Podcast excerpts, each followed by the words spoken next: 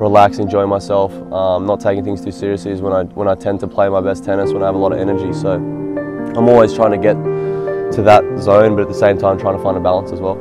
I'm Nick Kyrgios, and this is why I play tennis.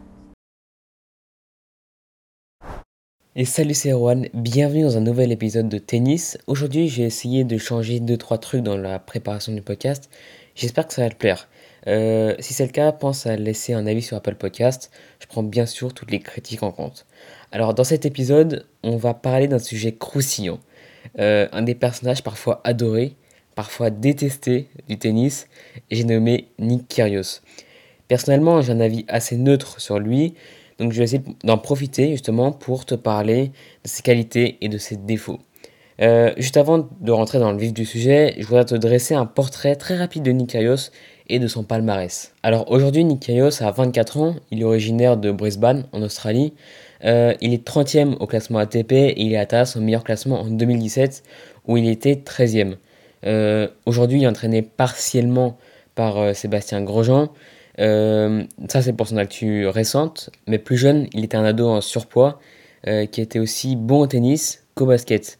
Finalement, à 14 ans, il choisit de s'orienter vers le tennis. I started playing tennis when I was 7 years old. Had a massive turn up between basketball and tennis when I was growing up. And then my dad kind of just, said, what's it easier to make it in coming from Australia? And obviously tennis was a big sport there, so I continued playing tennis and I'm where I am now, I guess.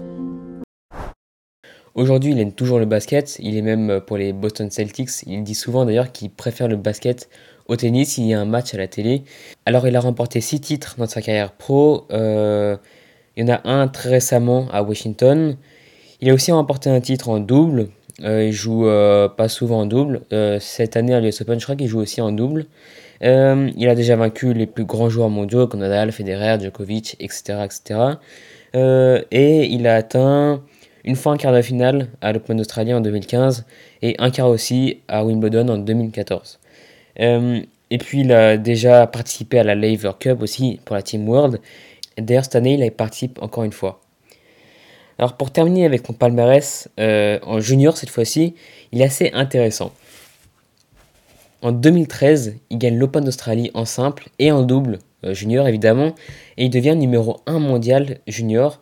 Et c'est même l'année, en 2013, où il devient professionnel. Donc, assez bonne année pour Nick Kyrgios quand même, 2013.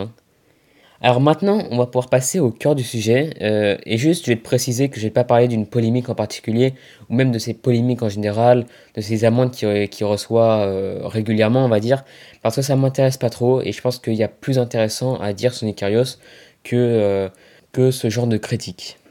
Bref, la première chose que l'on voit lorsqu'on regarde Kyrgios, c'est que c'est quelqu'un qui est doté d'une force de caractère importante, c'est quelqu'un aussi d'assez extravagant, d'assez extraverti aussi.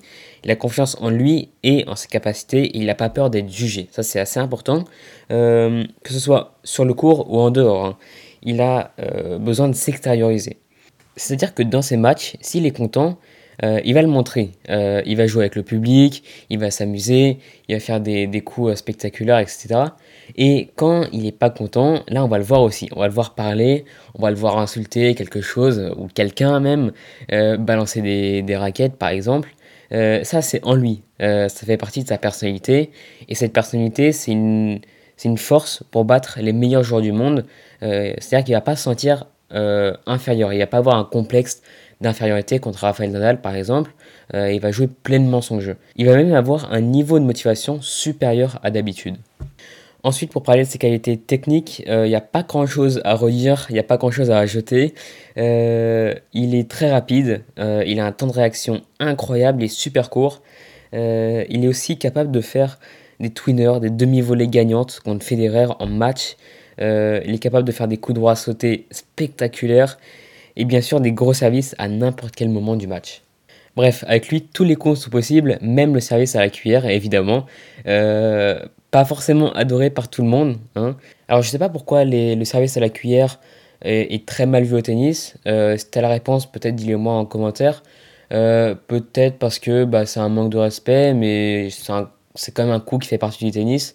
Donc, je ne sais pas. Franchement, si tu as la réponse, dis-le moi en commentaire. Bref, de toute façon, avec Kyrgios, il faut s'attendre à avoir des coups incroyables systématiquement à chaque match.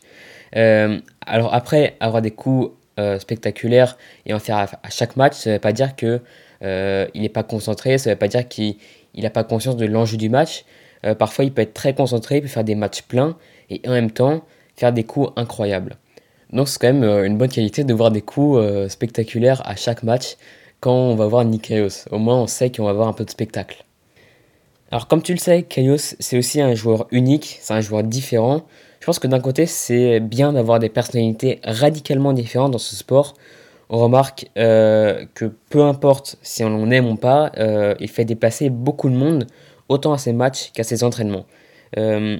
Alors, les spectateurs viennent pour deux raisons, je pense. Enfin, il y a deux types de spectateurs. Je pense qu'il y a le spectateur qui va venir pour admirer son tennis spectaculaire, sa personnalité originale dans le tennis et sa qualité de jeu.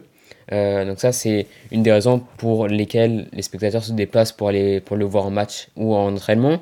Ou sinon, peut-être parce qu'il est déjanté et les spectateurs s'attendent à le voir faire voler des chaises pour le filmer. Et j'espère que c'est pas ça, mais je pense que quand même, il y a une partie des spectateurs qui viennent le voir pour ça, parce qu'ils s'attendent à avoir une bonne vidéo à la fin de l'entraînement ou du match.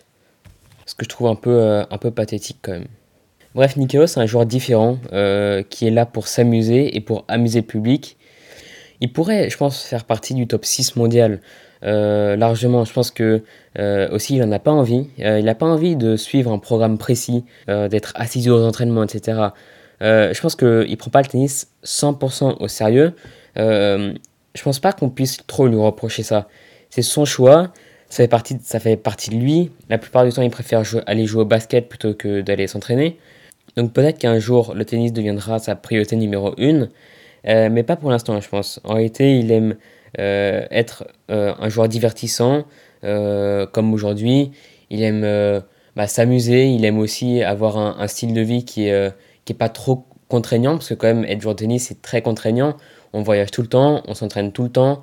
Il y a l'entraînement physique, il y a l'entraînement sur le court de tennis, etc. Il faut avoir une bonne nutrition. Je pense que lui, il n'a pas trop envie d'avoir ça, en tout cas pour le moment, je pense. Ça reste mon interprétation. Mais en tout cas, lui, il le dit qu'il pourrait être largement meilleur, mais il n'a pas envie.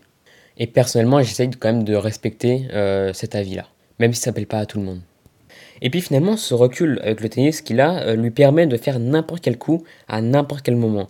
Par exemple, lors d'un match, alors je ne sais plus quel match c'était exactement, mais en fait, Nick Kyrgios est dans la situation où il doit sauver une balle de match. Il est au service. Et il envoie une première balle à plus de 200 km/h hors du carré. Mais ensuite, il sert une deuxième balle, encore plus fort, encore plus rapide, sur la ligne cette fois-ci. Ace. Kyrgios renverse le match et finit par le gagner. Voilà, c'est ça Nick Kyrgios. Il est imprévisible et c'est aussi pour ça que les gens l'aiment bien. Ils ne savent pas à quoi s'attendre quand ils vont le voir à l'entraînement ou à un match. Ils s'attendent à quelque chose de sans doute spectaculaire, mais ils ne savent pas ce qu'ils vont voir. En fait, quand j'y pense, Kyrgios, c'est un mix entre plusieurs joueurs. Alors, je pense que c'était Dimitrov, Monfils, Federer et Paire. Alors, je pense qu'il y a plein de gens qui vont pas être d'accord avec moi, mais je vais t'expliquer. Dimitrov et Monfils, pour leurs coups spectaculaires et pour leur niveau de jeu qu'ils peuvent développer et qu'ils peuvent atteindre en match. Federer, pour son talent qui est tout simplement incroyable. Je pense que c'est un talent inné, même si on sait qu'il y a beaucoup de travail derrière, je pense que c'est quand même inné. Et enfin, Benoît Paire, pour son côté imprévisible. Il peut autant faire un match incroyable, un match plein, que péter les plombs sur le terrain et s'énerver, casser des raquettes, etc. Alors, pour terminer ce podcast, je voudrais te parler de deux choses importantes que tu ne connais pas forcément sur Kyrgios. Alors déjà, c'est sa fondation et sa relation aux médias. Alors, sa relation aux médias, tu la connais forcément, mais sa fondation, tu ne la connais pas forcément. Et je vais essayer de te parler de sa relation aux médias un peu différemment. Alors déjà, pour commencer avec sa fondation, en fait, il a créé une fondation dans le but d'offrir une opportunité dans le sport pour tous les enfants, qui sont surtout non privilégiés, pour que tout le monde ait une chance dans le sport. Je t'invite à aller voir ça sur Internet après ce podcast, car c'est assez intéressant. Et c'est quelque chose qui est peu mis en avant par les médias, et c'est aussi... ça fait partie aussi de Nick Kyrgios hors des cours, qui est différent. Nick Kyrgios hors des cours, apparemment, c'est quelqu'un d'assez généreux, qui pense beaucoup aux autres, qui est gentil, Je le connais pas personnellement, évidemment, mais en tout cas, les personnes qui sont relativement proches de lui parlent de lui comme ça, et je trouve ça assez cool. Donc, comme je te le disais, sa relation aux médias, elle est un peu compliquée, un peu comme celle d'André Agassi dans le passé. André Agassi, il l'explique super bien dans son autobiographie qui s'appelle Open, que je t'invite vraiment, vraiment à lire. Elle est super intéressante, c'est un gros pavé, hein. C'est plus de 600 pages, ou c'est, je crois, 600 pages pile même. Mais en tout cas, c'est vraiment hyper intéressant. Il parle bien de sa relation aux médias quand il vivait des périodes assez compliquées, surtout quand il arrivait sur le circuit, que c'était un joueur un peu différent. C'était un joueur qui mettait des shorts en jean et apparemment ça faisait polémique à l'époque. Et en fait, sa relation aux médias elle était vraiment très compliquée, très froide, et André Agassi le vivait très mal. Et je pense que c'est un peu pareil pour Nick Kyrgios, mais je pense quand même que Nick Kyrgios le vit pas si mal que ça parce qu'il prend du recul par rapport aux médias. Mais je pense que sa relation elle est un peu similaire à André Agassi. Les médias, évidemment, quand ils peuvent mettre Nick Kyrgios dans leur titre et marquer à côté nouvelle polémique ou je sais pas quoi, mais ils savent qu'ils vont faire beaucoup plus de clics. Et c'est aussi pour ça que Nick Kyrgios n'est pas aimé, parce que son image qui est transmise n'est pas très très bonne, on va dire, n'est pas très très propre. Et ça, c'est quelque chose que les médias ont un peu créé et qui leur permettent aussi de faire beaucoup de clics. Et c'est un peu pareil à l'époque d'André Agassi pour vendre des journaux, pour faire polémique, pour parler d'un truc tout simplement. Et je trouve ça assez dommage, on va dire, parce qu'il y aurait beaucoup plus de choses importantes à dire sur l'actu tennistique, ou même sur Nick Kyrgios, hein, il y a beaucoup de choses intéressantes à dire sur lui. Mais bref, voilà, je suis pas contre Nick Kyrgios, comme tu t'en as peut-être rendu compte pendant tout le podcast, à part forcément quand il pète les plombs sur le terrain, etc., où il commence à jeter les chaises, là forcément, bah, je peux pas le supporter, évidemment. Mais voilà, je suis pas contre Nick Kyrgios, et j'essaye de passer outre cette image que les médias essayent de faire passer, en fait. Parce que je pense qu'il faut aussi savoir se mettre à la place de Nick Kyrgios, simplement.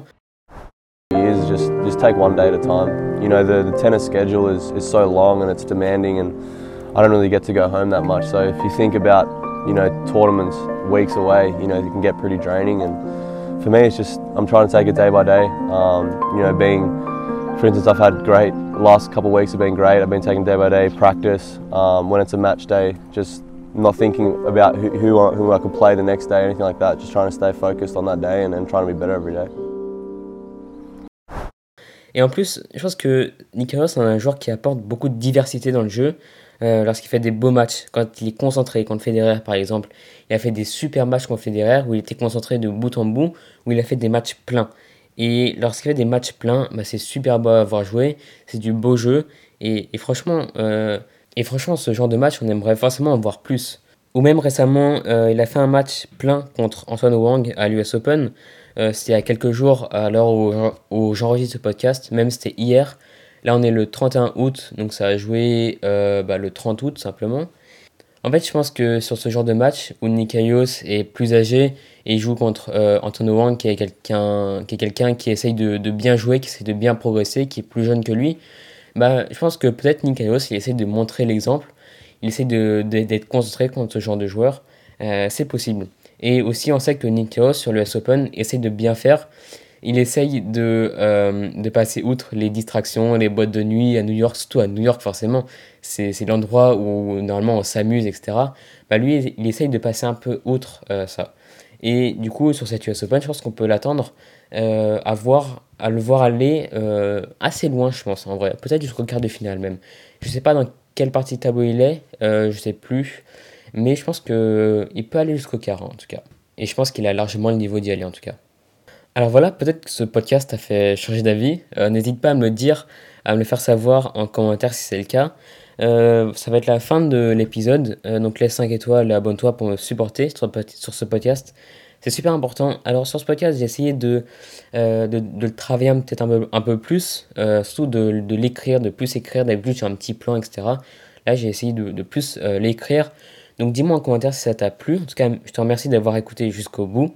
Je vais essayer d'être plus régulier, je te promets rien évidemment, mais je vais essayer d'être plus régulier pour les podcasts qui arrivent, d'en faire un par semaine ou un toutes les 2 semaines. Et du coup, bah, j'espère qu'on se voit la semaine prochaine. À très bientôt. Allez, salut.